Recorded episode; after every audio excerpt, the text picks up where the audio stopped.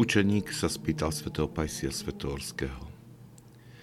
Otče, niekedy sa zabudnem modliť za tých ľudí, za ktorých ma prosili modliť sa.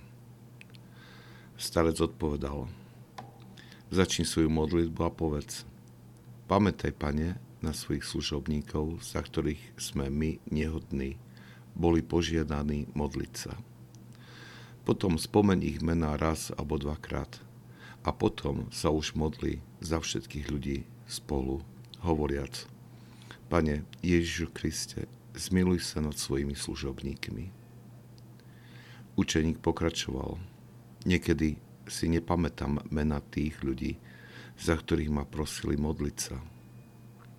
Starec odpovedal, keď si nepamätáš mena, potom sa modli za všeobecné okolnosti, za chorých, trpiacich, za mladých ľudí, ktorí poblúdili a tak podobne. Na začiatku by si mal povedať, môj Bože, pomôž najprv tým, ktorí sú v najväčšej núdzi. A potom pokračuj so slovami, zmiluj sa nad svojimi služobníkmi.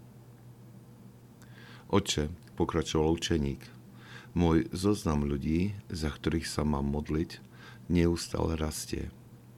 Ako dlho mám držať tie mená na zozname a modliť sa za tých ľudí?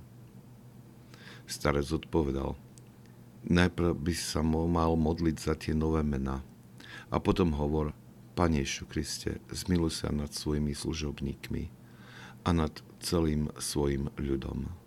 A tak vlak modlitby neodíde iba s pár pasažiermi.